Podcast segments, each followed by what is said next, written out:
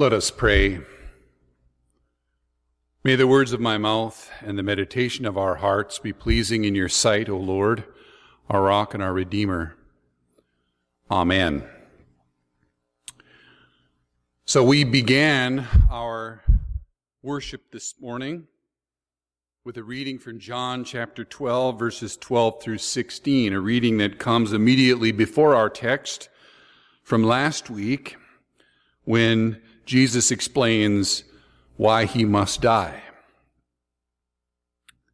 These words from John 12, 12 through 16 are the words of Jesus' triumphal entry into Jerusalem. They're the reason why we wave palm branches this day.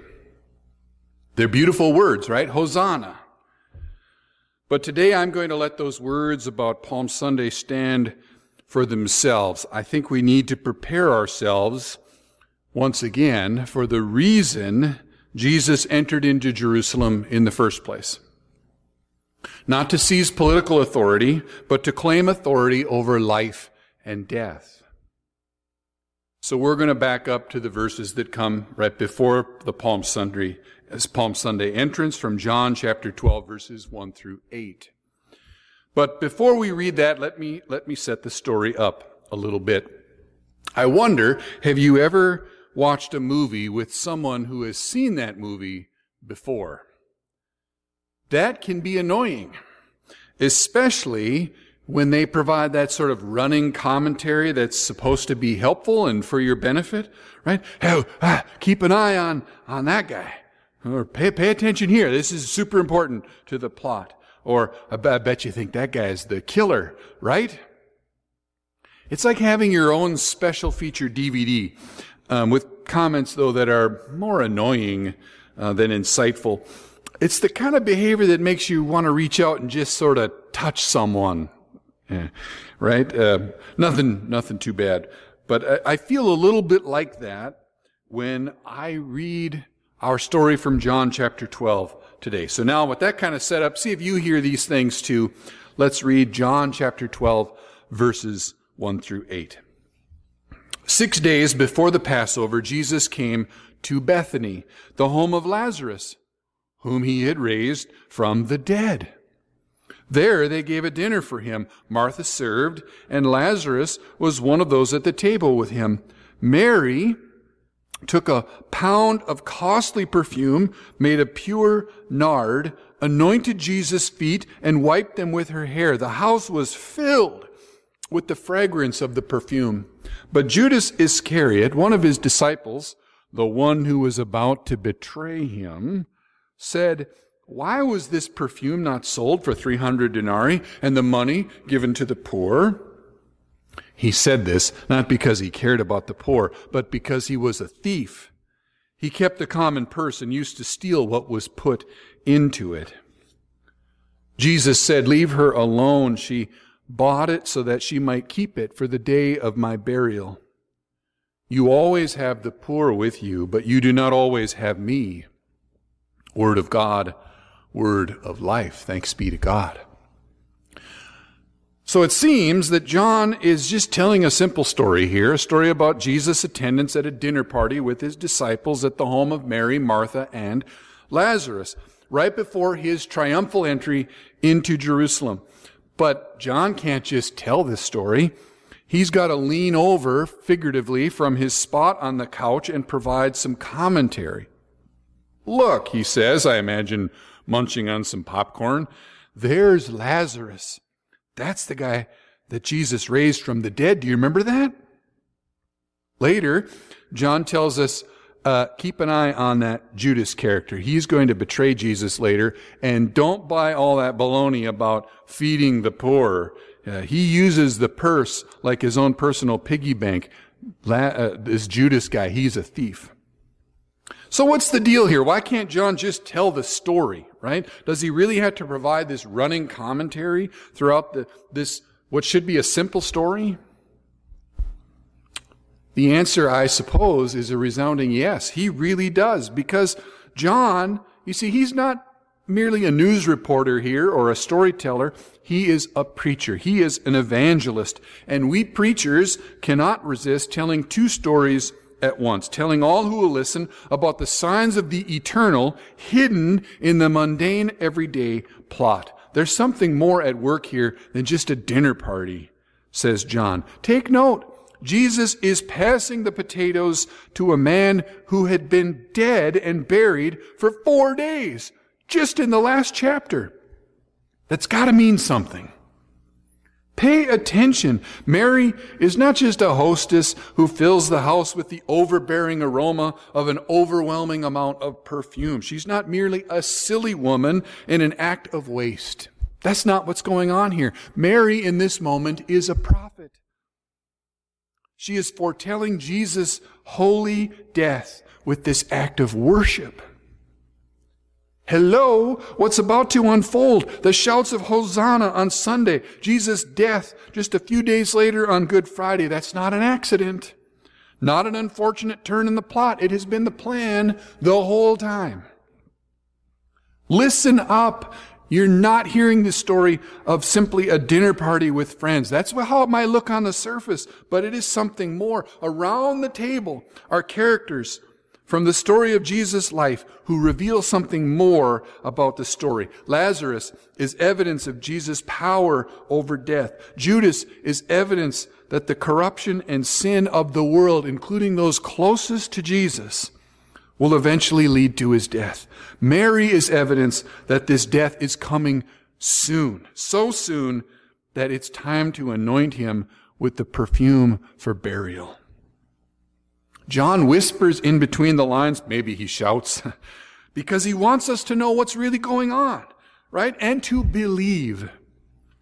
There is a higher reality at work in the story. This is not just one thing after another, and then, and then, and then. It's the work of God unfolding his eternal plan. John doesn't just see people eating, he sees the hand of God in these ordinary events unfolding his plan in a masterful way, and he cannot resist proclaiming it to his readers. Friends, I am a preacher like John, and I cannot resist proclaiming a higher reality, a glimpse of the eternal in the midst of what may seem to you to be ordinary, everyday lives. Show me a single mother exhausting herself to feed her kids to show them right from wrong, give them a decent future, and I will call her a woman of God doing His work. Show me a dad playing kickball with his kids in the backyard after a long day of work, taking time to pray with his kids and bless them before bed, and I will call him a man of God at work in the most sacred of spaces, the home. Show me some compressed wafers and a swig of wine. I will call it a holy meal full of mysterious gifts like the forgiveness of sins, the promise of everlasting life, and the fellowship of believers around the globe from the past, the present, and the future. Show me a person, infant or otherwise, splashed with water at the baptismal font as these simple words are uttered in the name of the Father and of the Son and of the Holy Spirit, and I will call him or her a child of God being doused in his promises forever.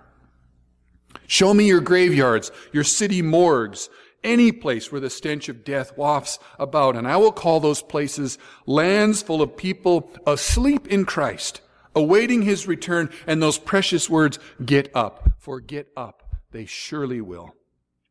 Show me a room full of sinners like you, like me, living lives that seem to be pointless, and I will be so bold as to call you the people of God. Living purposeful and meaningful lives, not because there's always some incredible evidence to point to that truth, but because God has ordained you as his people in the waters of baptism and promise to use your hands in everyday life to make the world a better place, to humble you with your struggles and bring you back again and again to the cross of his son, Jesus Christ.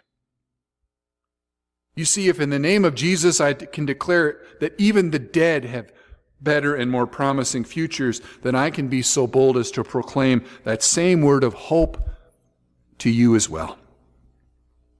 For I speak not on my own behalf, but in the name of the one who turns hospital rooms and funeral homes from places which reek of illness and death to places where the smell of new life wafts about. I cannot keep silent, for though I have not actually seen this movie before, the Lord has revealed to me how it ends. So shout between the lines, I will. You who work dead end jobs are in fact doing the work of God.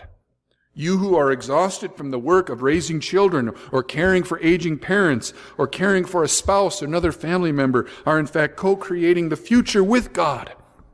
You who are tired in grief, in sorrow, in turmoil, in chaos are in fact surrounded by the love of the one who orders the universe. You who are full of sorrow over the state of our divided nation full of violence and injustice, and absolutely stymied as to what we might do about it, are God's beloved. Agents of love and change in God's world, even if I can't support that with any physical evidence. You who are dying are in fact on the way to new life. You who are broken down, harassed by guilt and shame, are accused and ashamed no more. For God Himself, in the name of His Son Jesus Christ, has declared you forgiven, and there's no one left to accuse. Preachers, like John, like me, we may be annoying. We may even say a thing or two that offends you from time to time, but we are persistent because we don't want you to miss the deeper truths about your life. For your life is more than just one thing after another. God Himself has been at work guiding your life up to this point in life and will lead you from here to your future. Where will He lead you? I don't know.